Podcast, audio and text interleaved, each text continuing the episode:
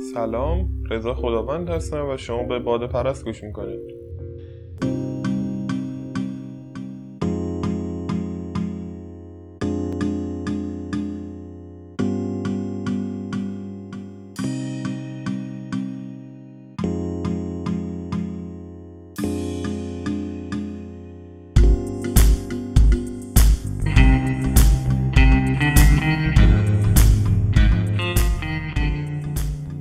راستش غزل امروزمون رو خیلی براش پیش گفتار خاصی ندارم. فقط اینکه محتوا یه محتوای پند و اندرزی داره. خیلی غزل قشنگیه. یه رویداد به خصوصی هم هست که بهش نسبت میدن و خب حتما توی توضیحات بهش اشاره می‌کنیم. و اینکه همین. دیگه بیاین یه راست بریم سراغش. غزل شماره 151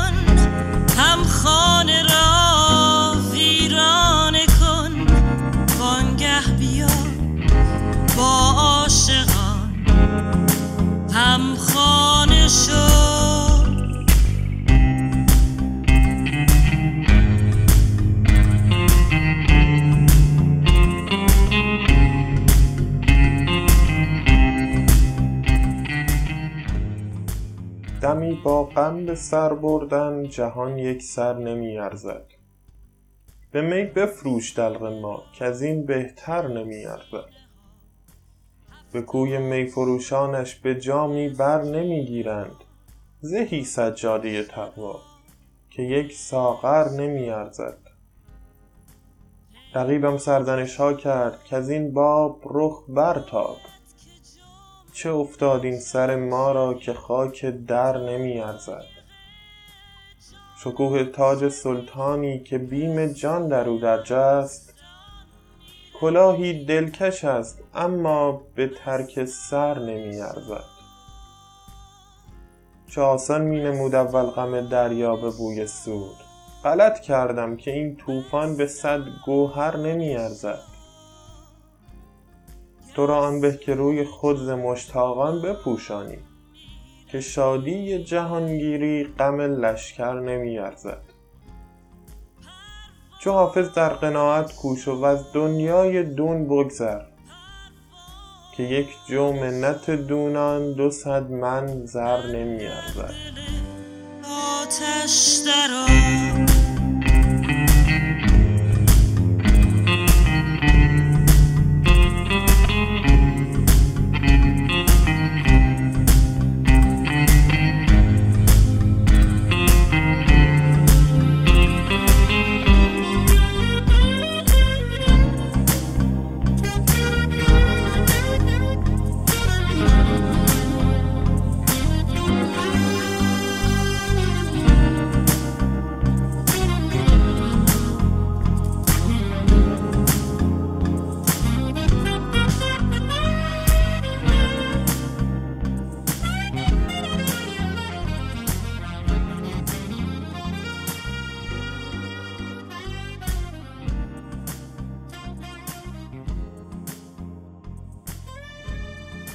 امیدوارم از شنیدن این غزل لذت برده باشید.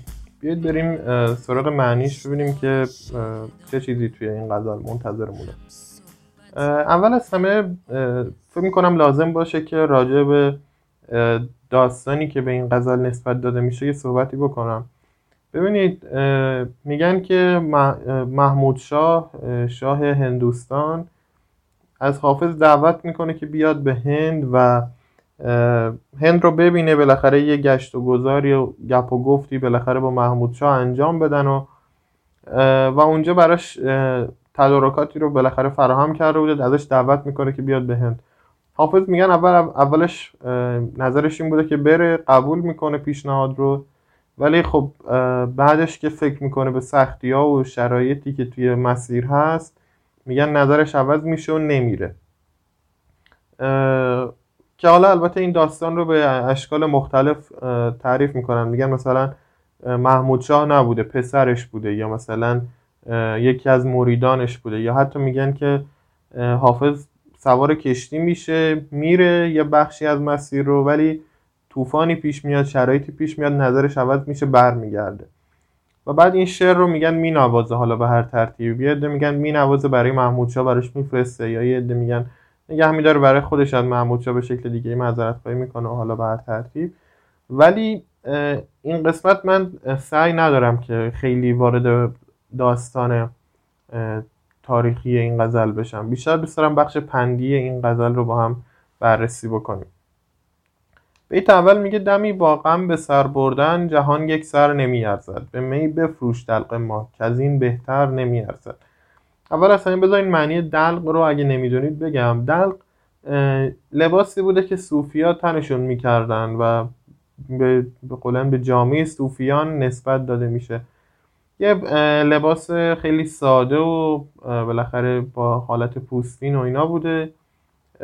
از لحاظ مادی مثل اینکه خیلی گران و خیلی گرون نبوده و این حرفا. و اینکه توی اشعار حافظ زیاد از واژه دلق استفاده شده. حالا یه جای میگه دلق دلق مرقع یه جای میگه دلق ملمع. دلق مرقع دلق دلقیه که مثلا پاره شده بهش وصله زدن یا مثلا تیکه های مختلف پارچه رو بهش چسبوندن که یه ذره زخیمتر بشه.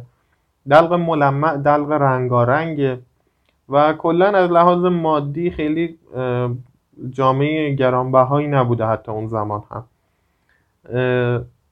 معنی این بیت اینه. میگه دمی با غم به سر بردن جهان یک سر نمیارزد. واضحه داره دیگه. داره میگه که دمی یعنی لحظه ای یعنی اگه بخوای لحظه ای خودتو ناراحت بکنی نمی‌دونم غم به دلت راه بدی همگه ارزششو نداره. میگه جهان این شکلی اصلا هیچ ارزشی نداره. حتی یک ثانیه هم نمیارزه. بعد میگه به می بفروش دلق ما که از این بهتر نمیارزد. یعنی داره میگه که اگه میشه این لباس من رو بفروش برو باش. یه شرابی بخر و بنوش و لذت ببر. چون حتی اگه بشه یعنی حتی اگه لذت برد لذت بردن از زندگی شادی در فقر باشه ترجیح ما همون فقره. ترجیح ما شادی و لذت بردن از زندگیه. نیازی حتی به لباس و جامعه هم نداریم.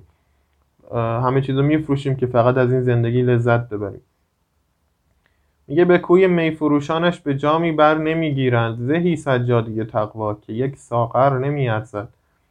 اول اینجا معنی زهی رو بگم. زهی به معنی آفرینه. یعنی مثلا میگن چه خوب یعنی آفرین چه چیز خوبی چه چیز خفنی. ولی اینجا زهی به معنی آفرین نیست. من خیلی دیدم که توی معنی کردن این بیت زهی رو به معنای آفرین آوردن. زهی اینجا به معنی چه عجب یا چقدر عجیبه. یعنی انگار داره حافظ میگه تعجب می‌کنم از سجاده تقوا چون میگه زهی سجاده تقوا. حالا معنیش چیه؟ میگه که به کوی می فروشانش یعنی کوی می فروشان یعنی کوچه‌ای که توش افراد می فروش هستن و می میفروشن. میگه که توی کوچه می فروشان تو یه دونه جام شراب بهت نمیدن. در ازای سجاده تقوا. سجاده تقوا سجاده که یعنی جانماز و خب تقوا هم که دیگه معنیش مشخصه. ولی معنی که این دوتا با هم دیگه دارن این تشبیهی که حافظ اومده اینجا به کار برده به این معنیه که اون ظاهر دین اون ظاهری که از خودت به عنوان انسان دیندار نشون میدی. میگه که اون ظاهر دینداری که از خودت نشون میدی به اندازه یه جام شراب ارزش نداره. در واقع داره میگه که دین و نه- نمی‌دونم تقوا و همه اینجور چیزا ارزشش برای خودته. نباید نمی‌دونم پارچه بکنی بگیری دستت تو شهر را بیفتی. و معنیش اینه. و میگه زهی سجاده تقوا که یک ساغر نمیارزد میگه تعجب می‌کنم از سجاده تقوا که به اندازه یه یه جام شراب ارزش نداره. ساغر یعنی یه, یه, یه شکلی از جام بوده دیگه که تو شراب میخوردن. بعد میگه رقیبم سردنش ها کرد که از این باب رخ برتاب. چه افتاد؟ این سر ما را که خاک در نمیارزد. رقیب رو به شکلهای مختلفی ترجمه می‌کنن. یکی از ترجمهاش که به نظر من اینجا بیشتر می‌خونه با محتوای غزل به معنی نگهبان نگهبان در مراقب. میگه که نگهبان این در اومد به من با من شماتت کرد. من سردنیشم کرد. گفتش که چهره رخ چشمت رو از این در بردار که نمی‌تونی واردش بشی. باب مشخصه دی باب یعنی در. داره میگه که آره این نگهبانه اومد به من گفتش که رو تو اون ور بکن که نمی‌تونی واردش بشی وارد این در بشی.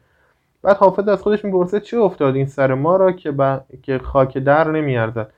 یعنی داره میگه که چه اتفاقی افتاد برای ما که به اندازه خاک گرد و قبار دم در ارزش نداریم.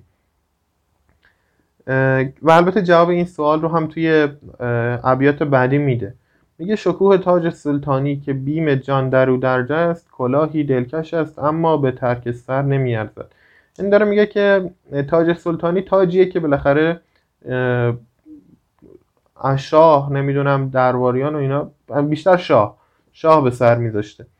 و تاج سلطانی خب از همونطور که از اسمش مشخصه یه تاجیه که بالاخره خیلی با ارزش و گرانبها و خیلی با شکوهه.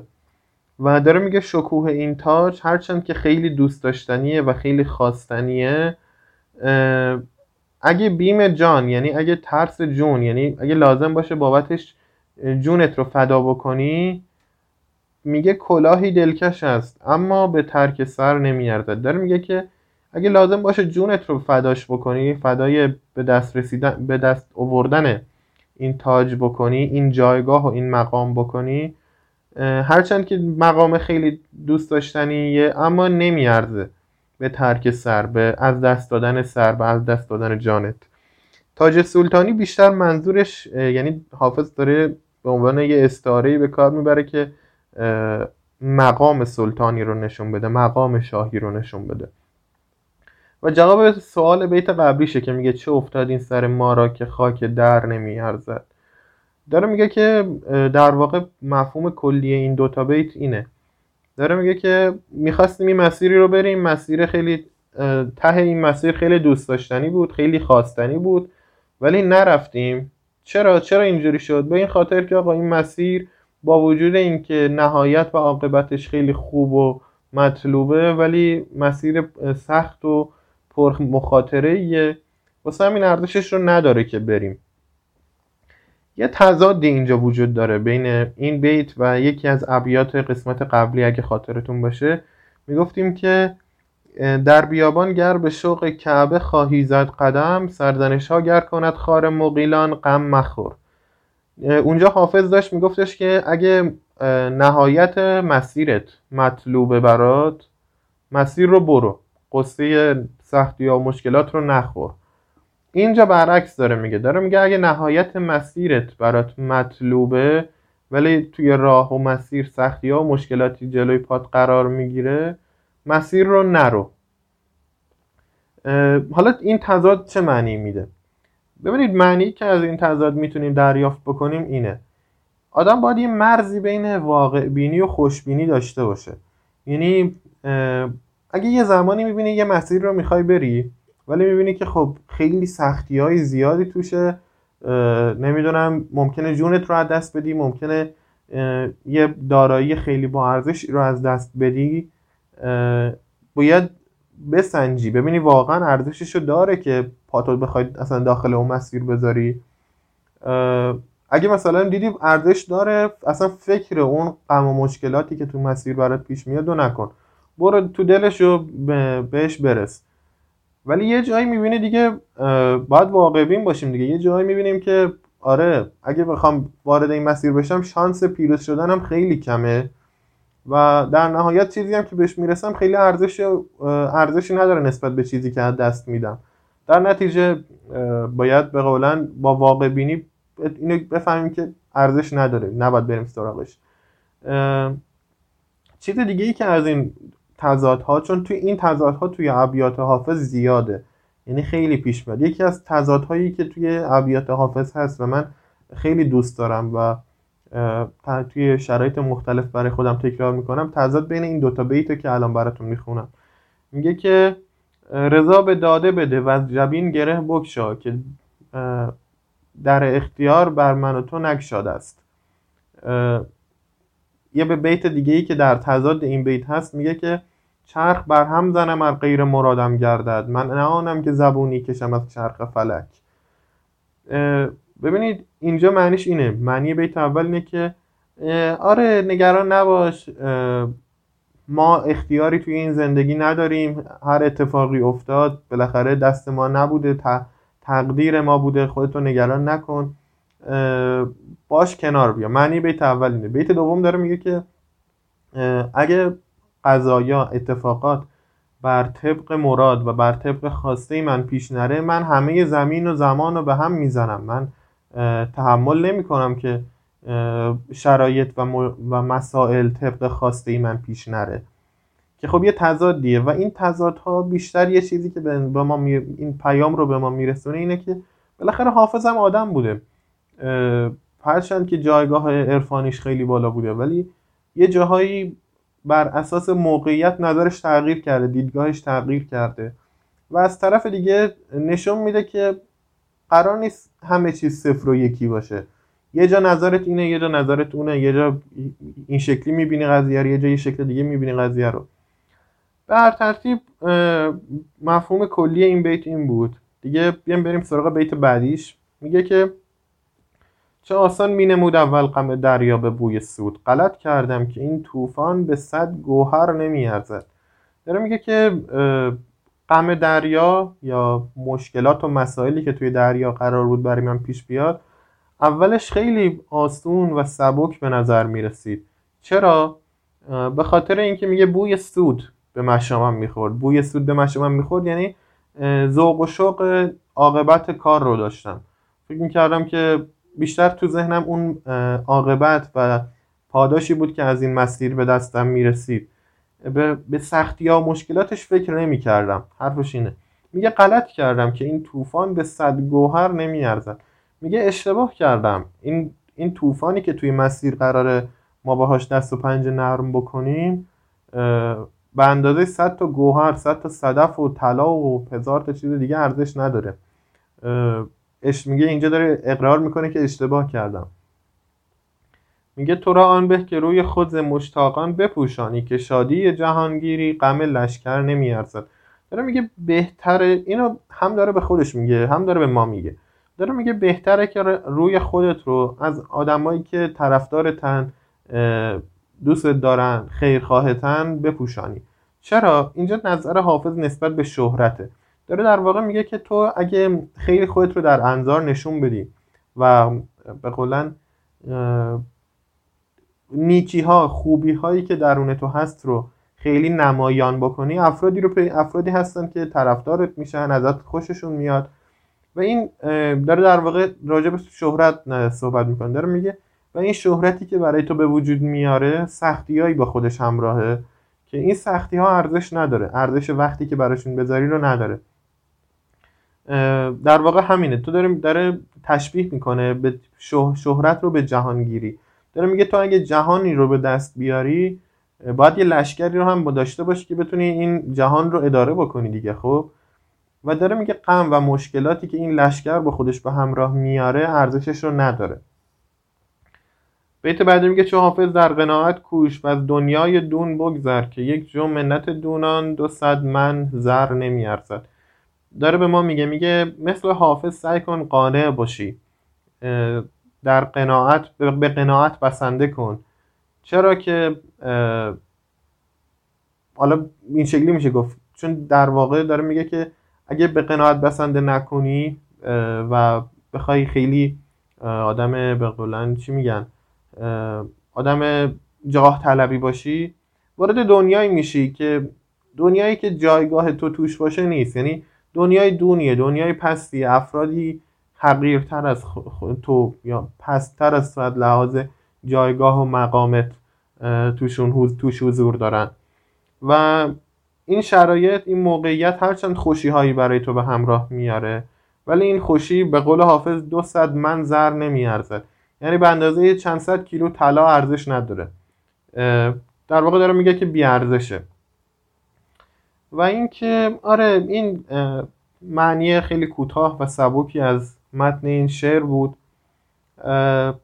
بیشتر من جاهایی که دیدم این شعر رو از لحاظ اون بحث تاریخیش بررسی می‌کنن راجع به سفر حافظ به هند. من سعی کردم که اون قضیه رو کنار بذارم و فقط بخش پندیش رو نمایان بکنم اینجا. امیدوارم که تونسته باشم راضیتون بکنم. و اینکه همین یه توضیح هم راجع به پادکست رسی می‌خواستم بهتون بدم. من از این به بعد سعی می‌کنم هفته یه قسمت منتشر بکنم. اینو دارم میگم که دیگه روال کار منظم بشه. حالا دقیقا اینکه هفته یه قسمت چه روزیه نمی‌دونم ولی سعی می‌کنم هفته یه قسمت یا اگه دیگه خیلی تونستم هفته دو قسمت منتشر بکنم. و یه مشکلی که باعث شده که من یه ذره دیر به دیر قسمت ها رو منتشر بکنم انتخاب موسیقی پس زمین است. یعنی خیلی موسیقی های زیادی من در نظر دارم که استفاده بکنم توی قسمت ها ولی یا مثلا می‌بینم این موسیقی که من مد نظرم هست یا این موسیقی که توی آلبومم یا پلی لیستم دارم با محتوای این غزل خیلی نمی‌خونه. مثلا به طور کلی جوری نیستش که بشه استفاده کرد برای پادکست. به همین خاطر می‌خواستم ازتون خواهش بکنم اگه موسیقی یا چیز به خصوصی آهنگی به خصوصی مد نظرتون هست جای شنیدید فکر می‌کنید توی پادکست میشه استفاده کرد خواهش می‌کنم حتما حتما حتما اسمش رو یا لینکی از اون موسیقی رو برای من از طریق بالاخره صفحه اینستاگرام و صفحه توییتر برای من حتما حتما بفرستید خواهش می‌کنم.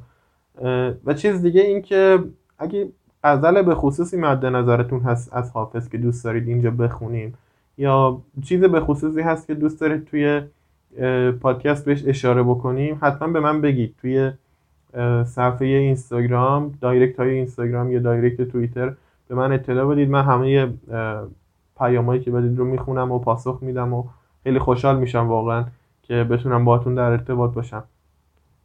و اینکه آره همین صفحه اینستاگراممون من سعی می‌کنم توش عکسایی از هنر خوشنویسی بذارم. توی صفحه توییترمون سعی می‌کنم هر از گاهی ابیاتی از شعرهای مختلف رو بذارم.